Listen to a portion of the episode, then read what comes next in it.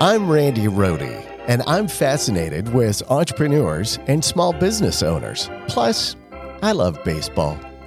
Every show, I sit down with a small business owner and we discuss their running the bases of entrepreneurship. We throw the ball around on strategy, management, execution, and innovation. Plus, a little fun baseball talk. Hey, thanks for joining us today. Settle in, grab your Cracker Jacks, and you know what they say. Play ball. Okay, it's a great day for a ball game. And uh, you know, it really is actually. The spring training is just around the corner. So, um, looking forward to that. Pitchers, catchers showing up here in a week or two. And I'm Randy Rohde, and you've got Running the Bases with Small Businesses. So, glad to have you along today. Today, I'm kind of excited because we've got a guest in a niche that we have never had before, which I think is uh, always fun to go and explore some new kinds of things. And this guy, I tell you, you're either the most optimistic and forward thinking individual or you're just plain crazy. I don't know. So we'll figure this one out. But l- let me give you a quick little bio intro. He's got a degree in molecular biology, and I'm sure you were a hit with the ladies in college. Yeah, it's a real chick magnet. yeah, that that Yeah, one is really good. Uh, you've got a doctorate in optometry, another chick magnet. Oh, yeah, totally. yeah. However, it must have worked for you because you're married, you've got four kids, and you just opened a new business here in Northeast Ohio in Twinsburg in the middle of a pandemic, which is uh, incredible. And we want to dive into that.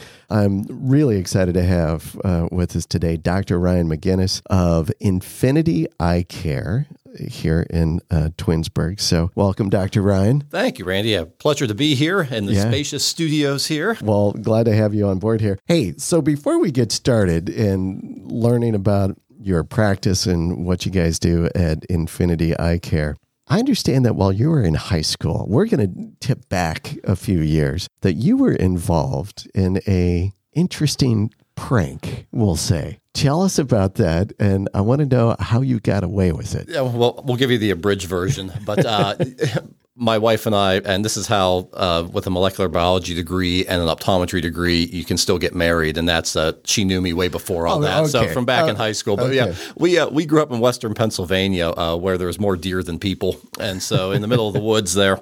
And so, come time for senior pranks, and wanted to be creative yet not destructive towards anything. So, myself and another gentleman who is now currently on staff as an MD PhD at Duke University in North Carolina.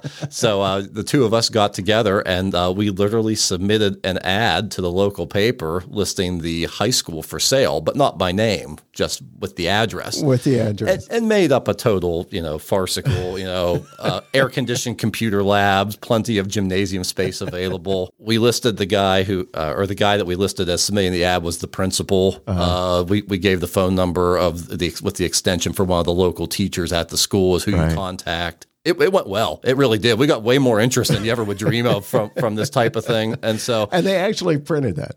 They actually they printed put it without payment because because we put that we had to bill somebody and the bill showed up in the principal's mailbox a week later. Oh, that is and, funny. and so uh, local small town papers apparently the goodwill extended too far for them. Yeah. And uh, so yeah, so uh, long story short, it's my claim to fame forever because I don't think too many people can say they they listed Right. the high school for sale. Right. For oh my gosh, year. that is great. That's And what we did. Did it come out somehow that it was you and this other now doctor? Or eventually, yes, yeah. Eventually, it did come out. It, it took a few days for them to to ferret it out, and I, I owe it all to a. This is so cliche, but literally a nosy librarian who read the classifieds, put two and two together, and then photocopied it and shoved it in every teacher's mailbox, saying, "Look what I just found in this paper." And so that's how it kind of exploded. but Oh, that's uh, yeah, it, it's a good story. Yeah. That's a good story. Hopefully, my son will learn, uh, you know, something like that. That would be good, uh, a good one to go.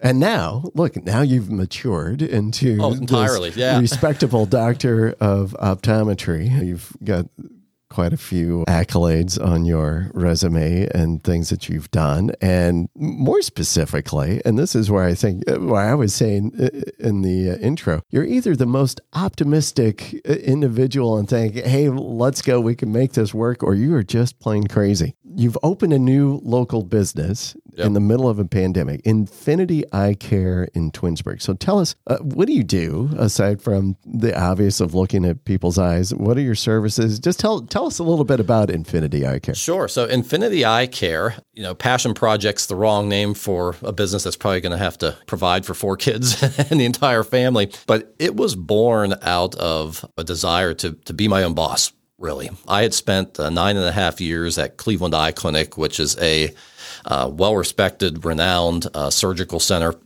with with many offices around Northeast Ohio. What I was seeing amongst healthcare field in general, and this goes beyond even what we had witnessed at Cleveland Eye, is is healthcare is becoming quite fractured and. Private equity is playing a bigger and bigger role. We're seeing more venture capital dollars just dumped into healthcare, and they're gobbling up uh, any business that, that's worth having. In all honesty, and so when you witness that, and then you know after nine and a half years of commuting from forty-five minutes to an hour each way, and kids are getting older, we we had been my wife and I had been looking at at buying a practice, Right. but dollars were were astronomical because private equity pays top dollar for some of these practices, overpays in all honesty, on the hope and the premise that they can sell it again to somebody else and make even more money. And so when we looked at it all and tried to figure out where we wanted to go from there, really the the option that was left was let's open this ourselves. Let, let's just let's just do it ourselves. So we had pretty much settled on that. Uh, we had a vacation plan to Aruba, Sans children. Uh, that's that that was just the wife and I. But we we said, you know, let's go on vacation. We'll come back if we still are this solid on it. We're going to pull the trigger. Yeah. We got back in the country on March the fifth, and the world shut down on the thirteenth. Yeah. And so we uh, delayed for about six weeks there, waiting to see which way it was going to go. Right.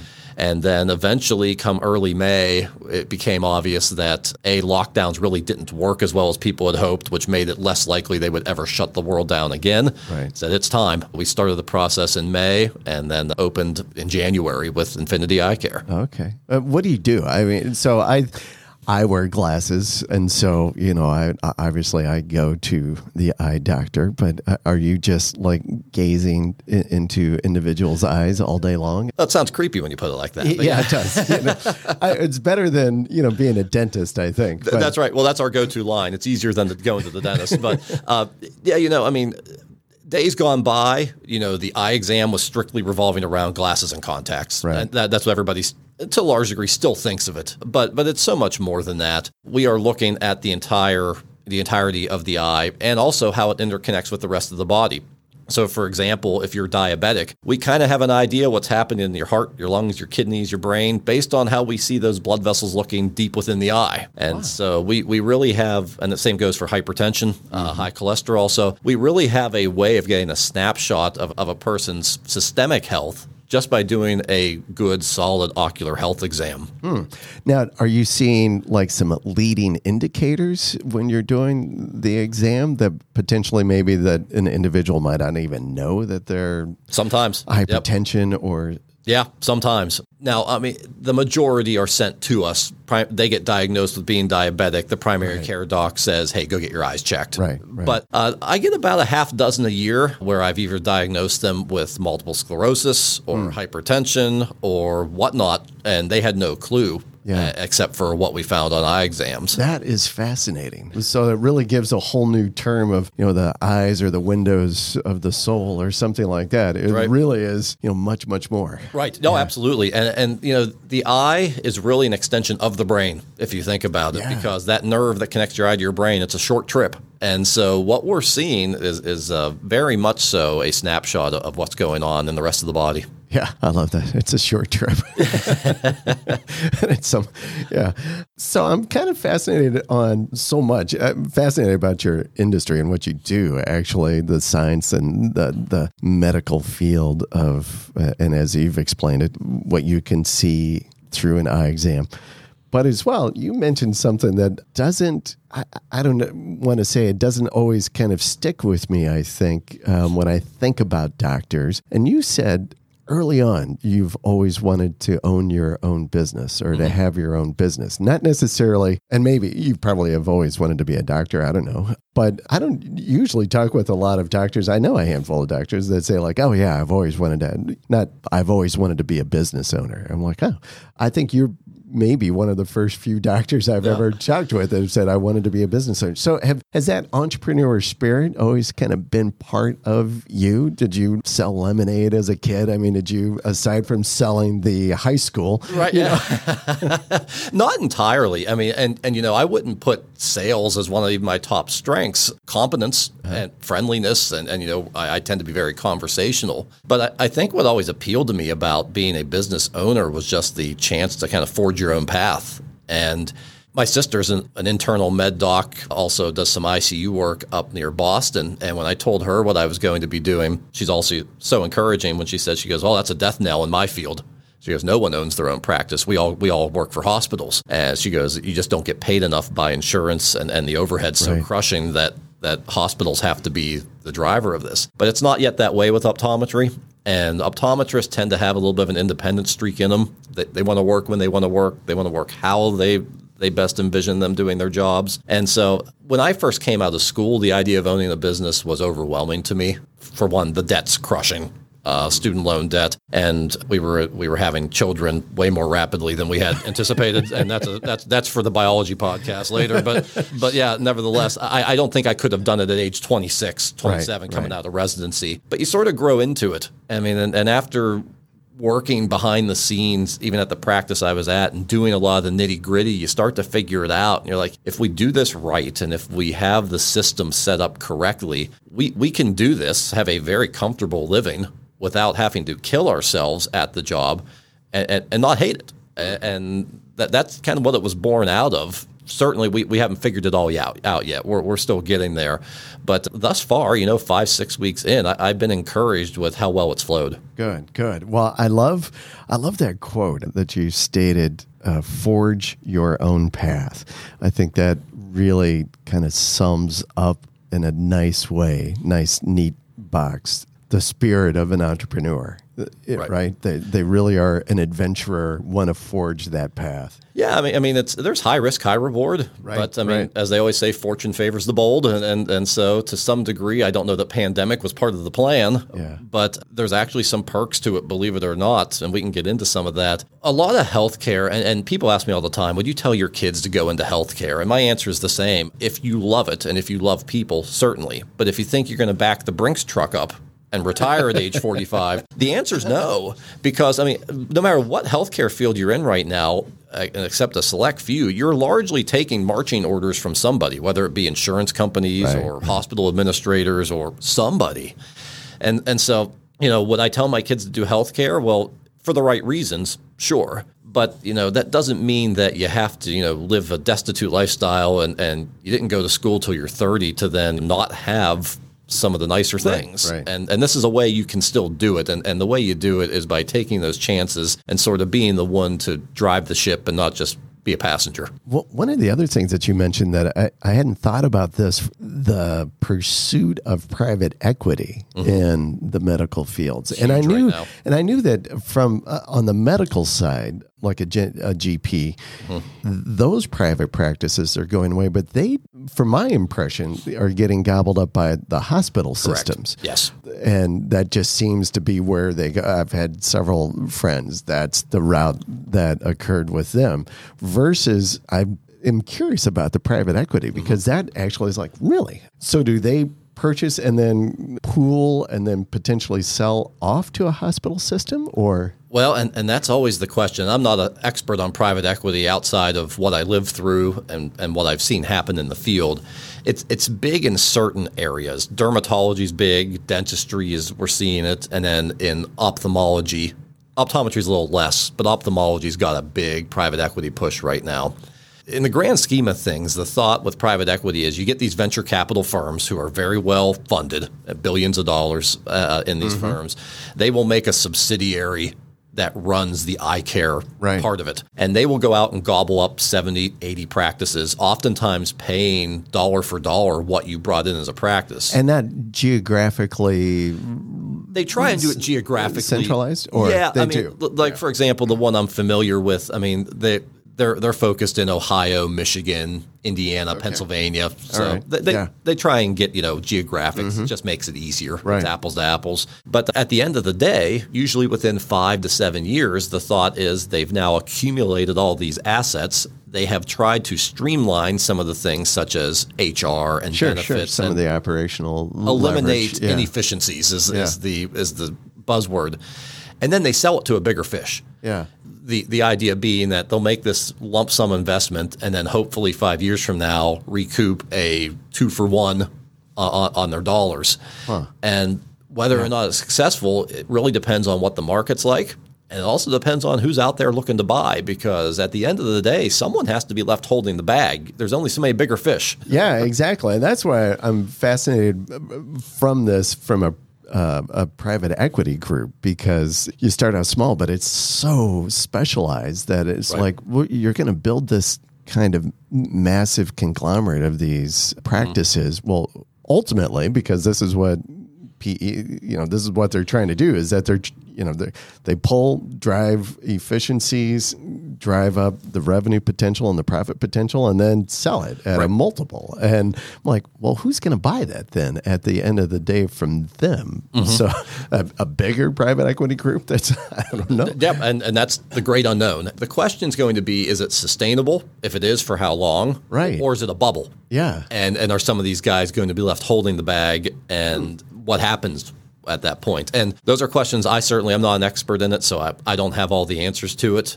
But uh, you know, in five to ten years I think we'll have an answer. Yeah, well, that that's that's very interesting. So, one of the other things you mentioned, your sister is in medical practice as well, and so as, I mean, is this? Do you have? Are your parents uh, doctors or? no, I mean they're not. Dad's an engineer, and Mom stayed at home with us, and then became a school aide Okay. af- after we had, uh, you know, been old enough to, you know, not burn the house down when she was gone. And so uh, I'm the oldest, and as, as you know, an eye doctor. My sister's the middle one, and she's a hospitalist, and my brother is the youngest, is a tax attorney over here near Cleveland.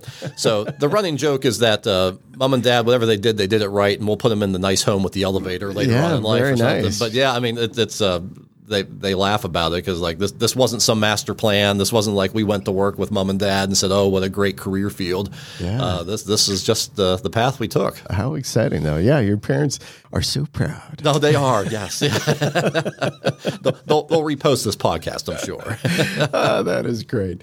So here you are in the midst of this pandemic. You kind of told the little story a little bit, and you just opened up the shop in January of this year. How many of your friends, your family saying, Dr. Ryan, what are you doing? You are crazy right now, right? I mean, it's not like you were selling pencils on the corner. I mean, you had a very nice job with the Cleveland Clinic. You were, you know, Wasn't very gig. secure. Yeah, yeah. Right? And Yeah, what the heck, right? Crazy? yeah, well, and my. I, I've learned that that family's much more blunt with you than friends often Sure are. so, are. yeah, that's just the way it goes. Uh, so, are we crazy? Probably a little bit. Who isn't? You know, Yeah. who does this entrepreneur stuff? You have to have a little bit of craziness to you. We don't do it by ourselves either. We, we've worked with a consulting team out of Chicago called Eye Care Advisors. Okay. They specialize in doing what they call cold start practices. So you didn't buy anything; you just hung a shingle and and, Right. and got you off the ground. So they've been a wonderful resource, and, and they have certainly saved us oodles and oodles of cash uh, Mm-hmm. over the course of this process. And there's other groups that you kind of get into to, to help you through it. The downside, of course, is it's a pandemic. Right. And, and that adds a whole layer of stress. One of my rooms in my office, I have retrofitted to become the kid space because our kids are hanging out at the office some days. Uh, that thankfully they've been in school five days a week since the beginning, and we're beyond thrilled. Okay. But still, at three o'clock, kids are coming home from school, and like tonight, we're in the office till seven. And so we've had to adjust our lives, and so and, and in the middle of a pandemic, you can't send them somewhere. Right. know, Yeah, it's exactly. Kind of a tough thing. Yeah. The benefit of it being a pandemic, believe it or not, is kind of threefold. One, the rates from the banks were better because interest rates had fallen sure. a little bit. Commercial's different than residential, but Right. had fallen a bit. Secondly, we got pretty good deals on equipment because not that many people were buying equipment. Yeah, yeah. And then third, which I hadn't even thought of when I opened it, although I'll take credit for it because it makes me sound intelligent. You have lots of openings when you are starting cold. You don't have a bunch of patients. Well, that's what people want right now. They don't want to be jammed in there with 10 other people. Yeah. And they kind of want to be able to go on your website and say, oh, I need an appointment tomorrow, and you have availability. It's actually been a wonderful thing. We've gotten excellent feedback because they feel so comfortable. I mean, Right. and so they, they can wander in and, and we take care of them and they're out the door. And uh, they, they may not have seen another human outside of the people Yeah. in the office. So Yeah. unintended consequences, but we've gotten excellent feedback from those who are a little more skittish uh, at this time. Yeah. See, you are an optimist. So you turn the whole pandemic into like, listen, there's some benefits to this. and yes, I love I love your spirit. It's either that or you need counseling. So we're going to Yeah, go. We're going to. I've been trying to talk myself through this now for well, months. I, you know, through my experience and through talking with so many entrepreneurs out here, is having that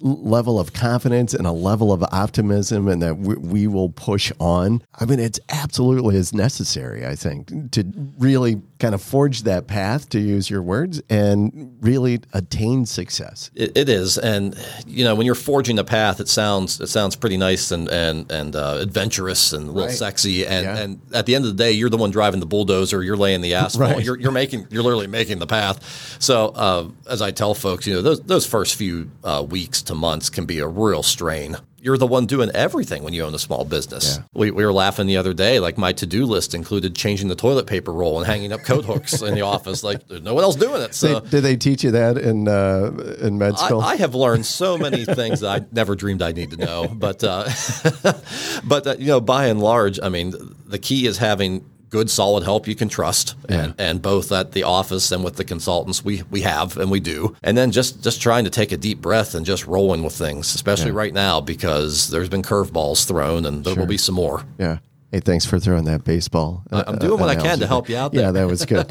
you know, I love the idea as well that you didn't just kind of say, "Hey, we're going to do this," and kind of isolated and went out and hung your shingle and just waited. You really sought some outside resources to really help with the process. Absolutely. Yeah. Yeah. I mean, you you can do it just yourself, but why not take advantage of just the cumulative wealth of knowledge that people have, have are willing to share with you? Yeah. Even people who are unaffiliated when they find out what you've done, other doctors, they're like, "Hey, come meet me for coffee. Give me a call sometime. I'd love to tell you the five things I wish I had never done."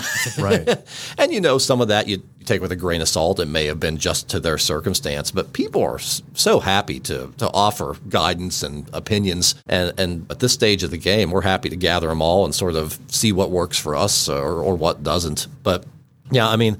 It, it, it sounds good to be a lone ranger and want to do things on your own schedule, but why not make life at least a little easier for you? Well, I think it's just a great lesson to give for folks who are just starting out on their business or thinking about it as well. Is you know, y- yes, it may seem kind of, uh, I don't even, uh, I don't want to say attractive. I'm, I'm not sure, but it, it's not necessarily the best route to kind of like, I'm just going to do this and not kind of seek the advice and or assistance or consult from outside sources that can really help you kind of mitigate the risk. You're taking a risk to begin with, but why not just kind of manage that risk as best as you can? And I applaud you for you know being well. You're a smart guy. You're a doctor, so Well, the, the number one quality I tell people you got to have when you do this, believe it or not, is uh, yes, confidence helps and competence is mandatory, but humility goes a long way. Understand you, you don't know everything, and no one does,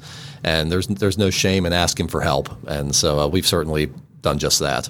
now you also have help with, and, and maybe I shouldn't put it that way, but you've got a built-in partner with your wife is yes. involved in the practice with you. Yes, and uh, she's not a doctor. She's been, well, I mean, by and large, uh, invested in our children for you know the last ten plus years. She's been working for a nonprofit that supports pre- parents of premature children because our firstborn was born at 25 and a half weeks Wow. of gestation. So thankfully, you know, he's the oldest and he's still rocking and rolling, and we haven't had any long term effects. But I mean, she she's been invested in that world. But she was looking for a new challenge and a change as well. I, I tell people that my wife is, is many things, but but she's a go getter. She, she's a bit of a pit bull when you give her tasks to do, and so she has be, taken on the marketing and the website design, and that's been probably the biggest cost savings that I could do is, is I mm-hmm. literally have a built-in partner who at night will sit there and redesign the web page and and do all kinds of stuff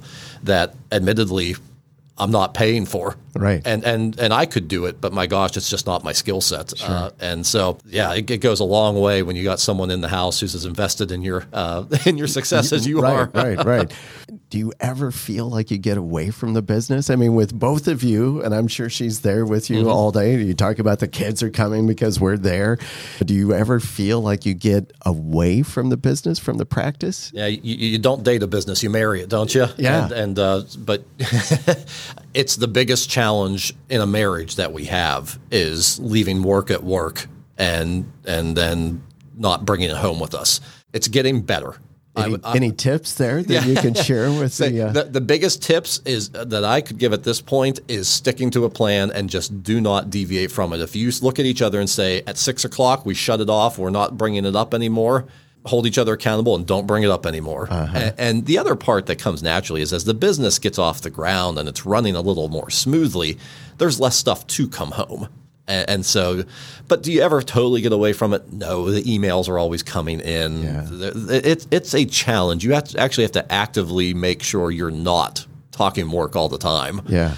But yeah, work in progress, but it is improving. Yeah, I wonder. I, I, I wonder uh, how that works sometimes. One of the founders of Netflix, I was just, I read his book. It's called That Will Never Work. And he had a practice that he put into place a long time back that Tuesdays at five o'clock, regardless, he was leaving the office and it was date night with his wife. Mm-hmm. And, and I thought, wow, well, that's a, that really is impressive. If that guy could do it, I think everybody could. But Yeah, you have to do you guys do do something like that? Yeah. Now, of course, pandemic notwithstanding, you know, you- used to be used to be a lot easier. but yes, I mean, we try really hard that Wednesdays are the hardest because it's our late night, so we're there till Okay. seven. So you go home, you just sort of get the kids off to bed, and you crash. Right. You know, I mean, there's not a whole lot of time. But the rest of the week, we try really hard that six o'clock is kind of our drop dead point. Where we leave the office at four, four thirty, get home. I no longer have an hour drive to decompress, so I sort of, you know, decompress verbally to her now and vice versa between five and six. When six o'clock hits, it's dinner time, it's homework time, we're done. Yeah. And so the date nights are forthcoming as, as the vaccine rolls out and as, as, good. as we know Yeah. things are safer. well, yeah, be sure you carve that out. That's good, I think, right. and especially in the way the way that you guys are now. So, you know, as we mentioned, you actually have spent a, a good number of years in practice with the Cleveland Clinic, o- over ten, and you have this very interesting distinction that I've n- really am unfamiliar with. You are a diplomate in the section of cornea, contact lenses, and refractive technology with the uh, American Academy of Optometry.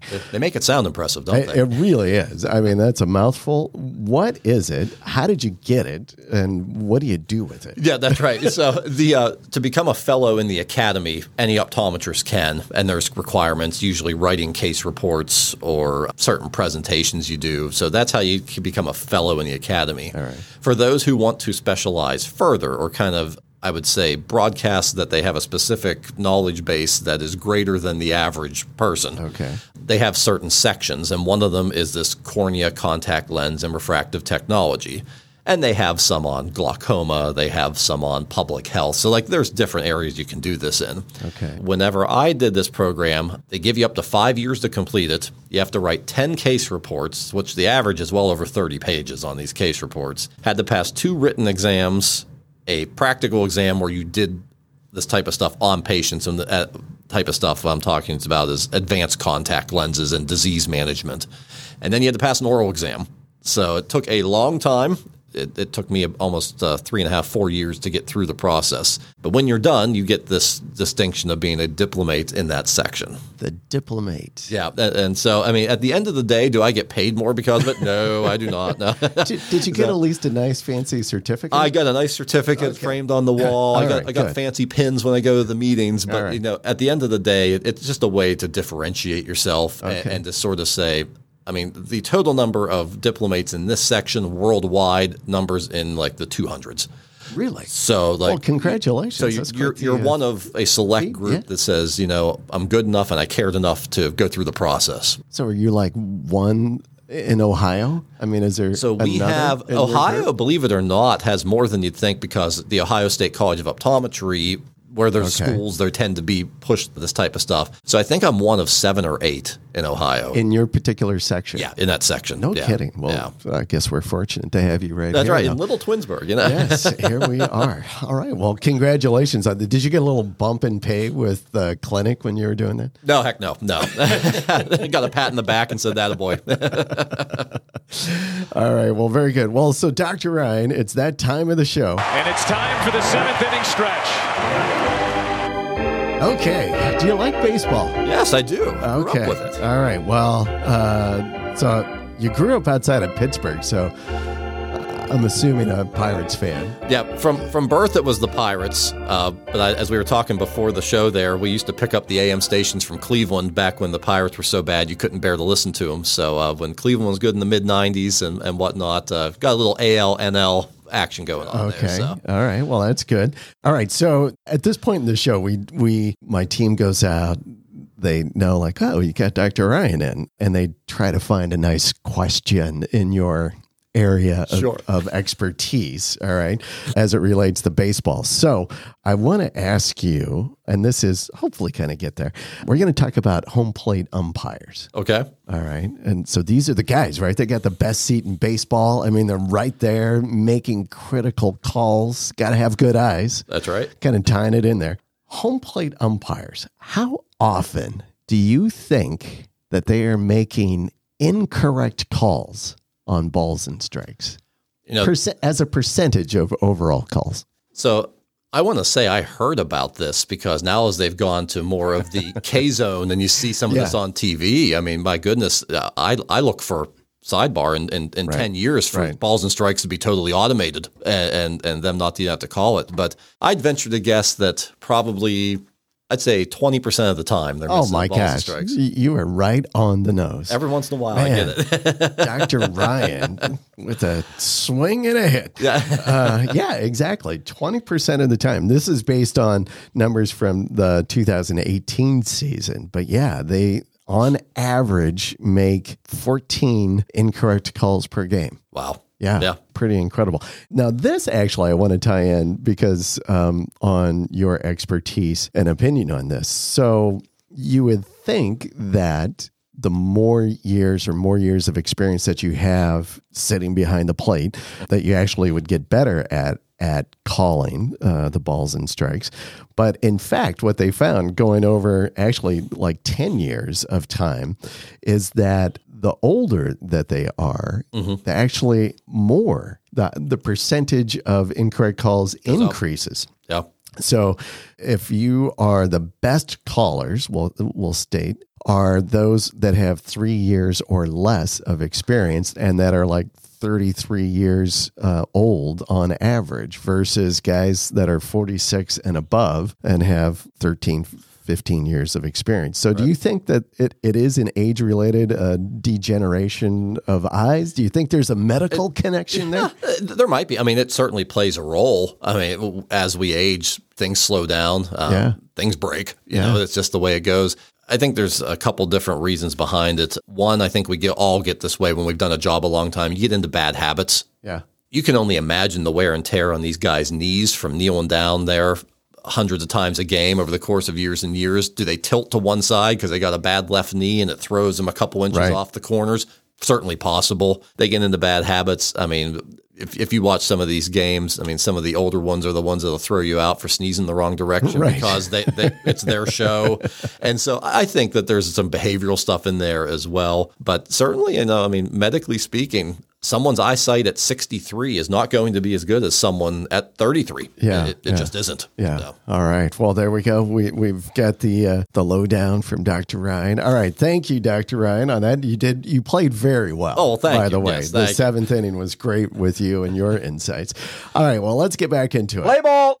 So, as a new business, what type of marketing activities are you guys doing to try to get the word out to really build the practice? yeah, I mean, it's kind of a three pronged approach. And one of the prongs been broken off because usually you go stop in, see doctors, drop off goodie boxes, stuff like that. Go visit the senior centers and the nursing homes and that type. You're and, not doing that. can't do it right now. Yeah, yeah, they won't let you in the front door of a lot of these places, and, and frankly, nor should they. I mean, with with what's going on, so we've had to rely heavily on social media. Social media has been been a real big push.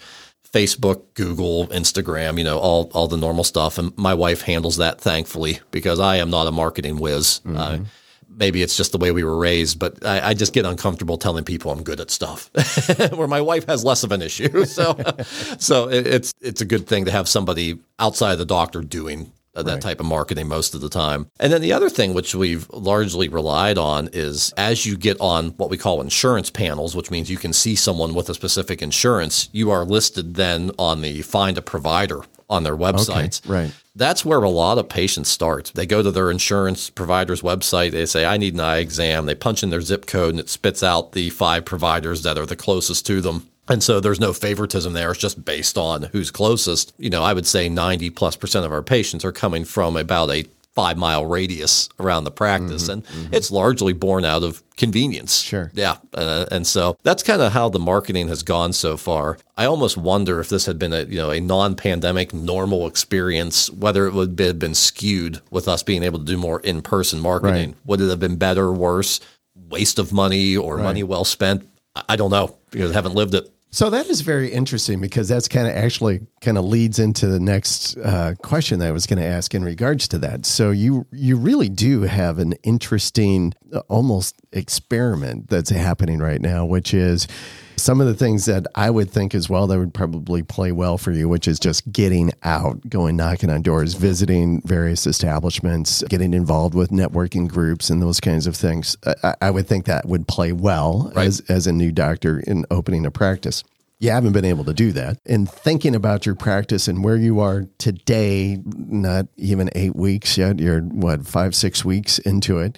Are you where you thought you would be, or are you from that standpoint? I, and I'm not sure how you're measuring that, but and of course you knew, you know, as you opened the doors, you're in the midst of pandemic, so you knew you wouldn't be able to do those things. But I'm kind of curious if you have any indication, like, hey, six weeks into a practice where we are today versus practices similar to us that opened, and maybe the consulting group that's talked with you, they're like, hey, you're right on target, even outside of a pandemic. Yeah, I mean, and so money wise, which is when rubber meets the road, what's the cash flow look like to be determined on number of bodies through the door and patients seen? We're actually double what we thought we'd be, Great. and so Yeah, good. for whatever reason. It's working. Whatever we're doing seems to be working, or whatever we're not doing, it, it seems to have not hurt the number of patients that have come through the door. And so I think that a lot of us will have to admit when all this settles that a lot of the things we did on a marketing side and, and sort of an adver- advertising side, we did it because it's the way it's always been done.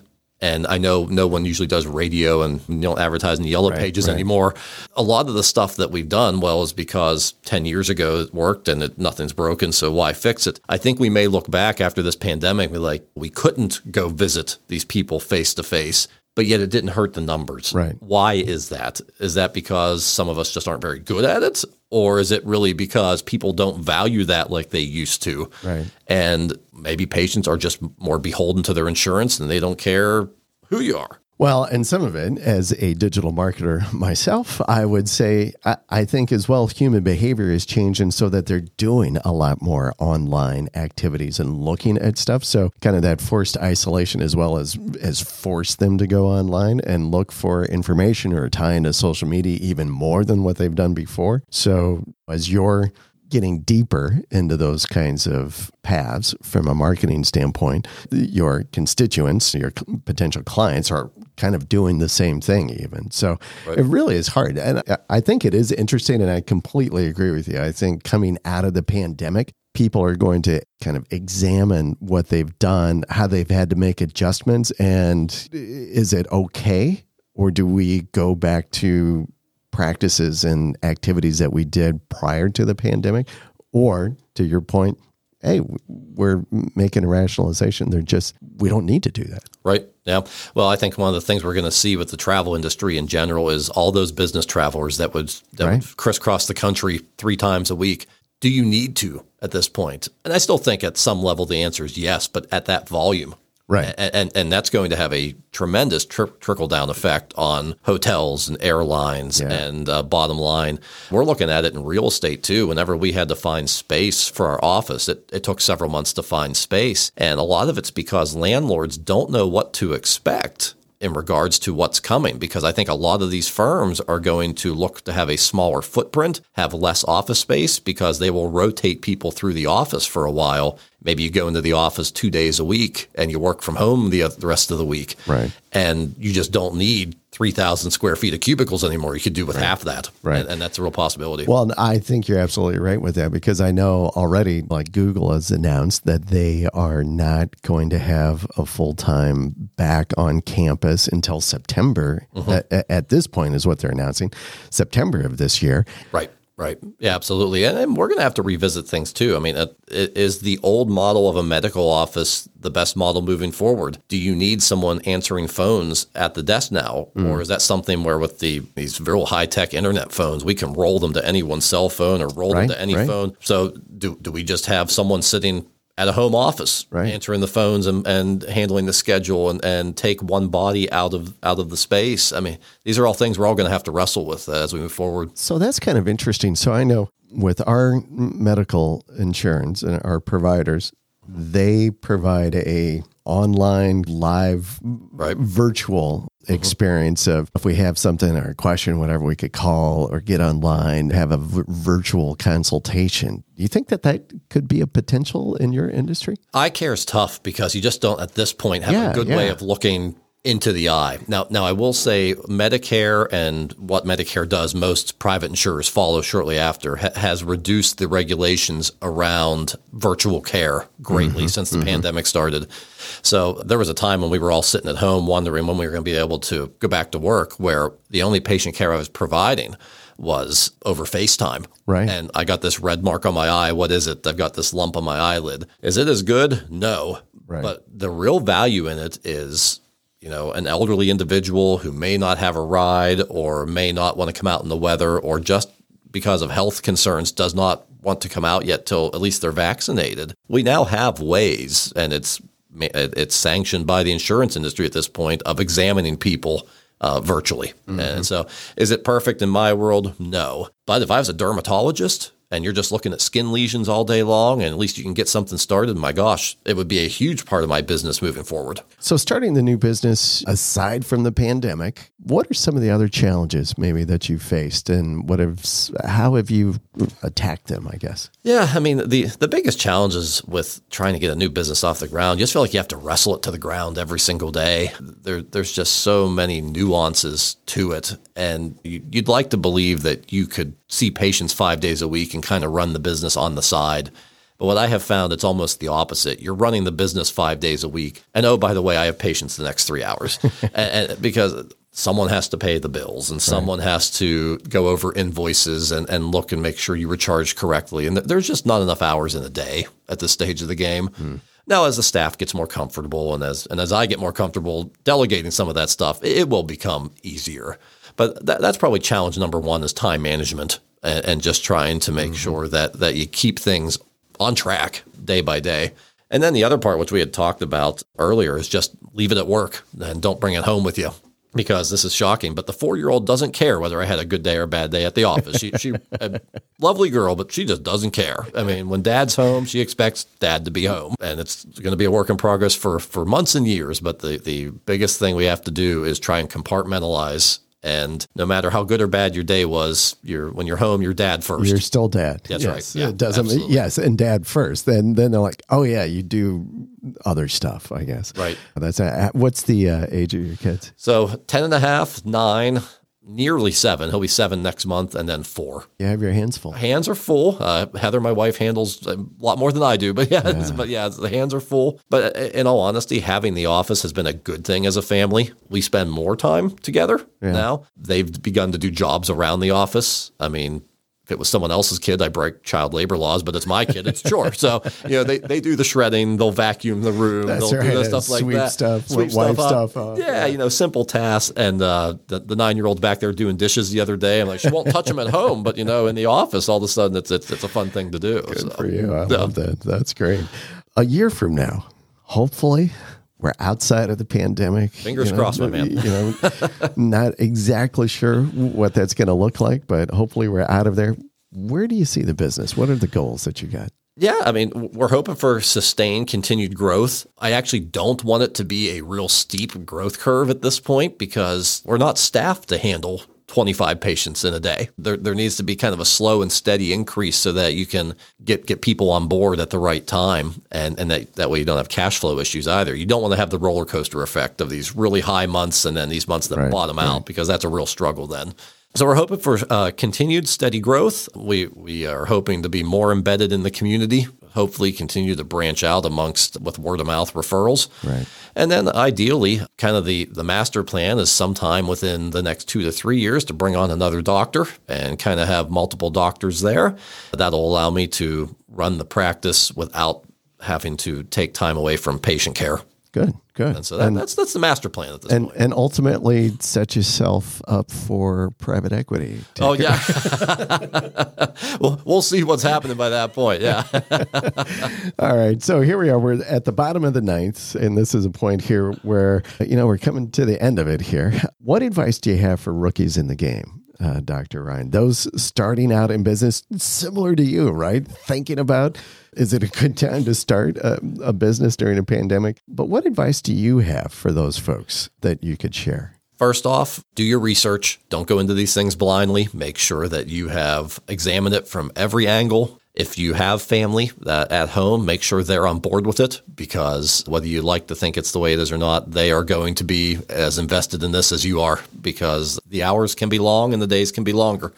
The other thing, as we had mentioned earlier, is make sure you reach out to folks, sort of coordinate with folks who have been there and done that. Pick the brains of, of, of some of the folks that, that have gone down this journey ahead of you and, and sort of glean some of the pearls that, that, that they deem to be, or things that they wish they had known uh, before before they went down this path. Uh, and then the other thing is that, well, they say you kind of burn the boat, jump in with both feet. You can't halfway this stuff. And I don't care if you're opening up a taco stand out here or or whether you're you're in the medical field. If you're going to do it, you got to really do it. Right. And and that can be scary. But I'm an analytical guy. I had researched the heck out of it. I had examined it every which way, and so when when it looked like we could do it, we jumped in with both feet, and uh, we haven't looked back. I love that. Burn the boat, you know, be committed. Yeah. Right. Yes. Yeah, there's absolutely. Yes, good. Well, listen, I have enjoyed so much. I've learned so much about your business, your practice. I never uh, really thought all that much. I've been going to my eye doctor for years and like, oh, now I know a little bit more. That's right. So thank you for being on the show. Really appreciated it. Uh, it was my pleasure, and I look forward to the return visit uh, down the road when we can talk about all the things we screwed up and what we wish we could Yes. do for the next year. So. absolutely, absolutely. All right, so that's a ball game. Hey, thanks for joining us today. And if you liked our show, please tell your friends, subscribe, and review. And as we like to say, we'll see you around the ballpark. Running the Bases with Small Businesses is brought to you by 38 Digital Market, a digital marketing agency committed to client growth with lead generation, higher conversions, and increased sales. Connect with us today at 38digitalmarket.com.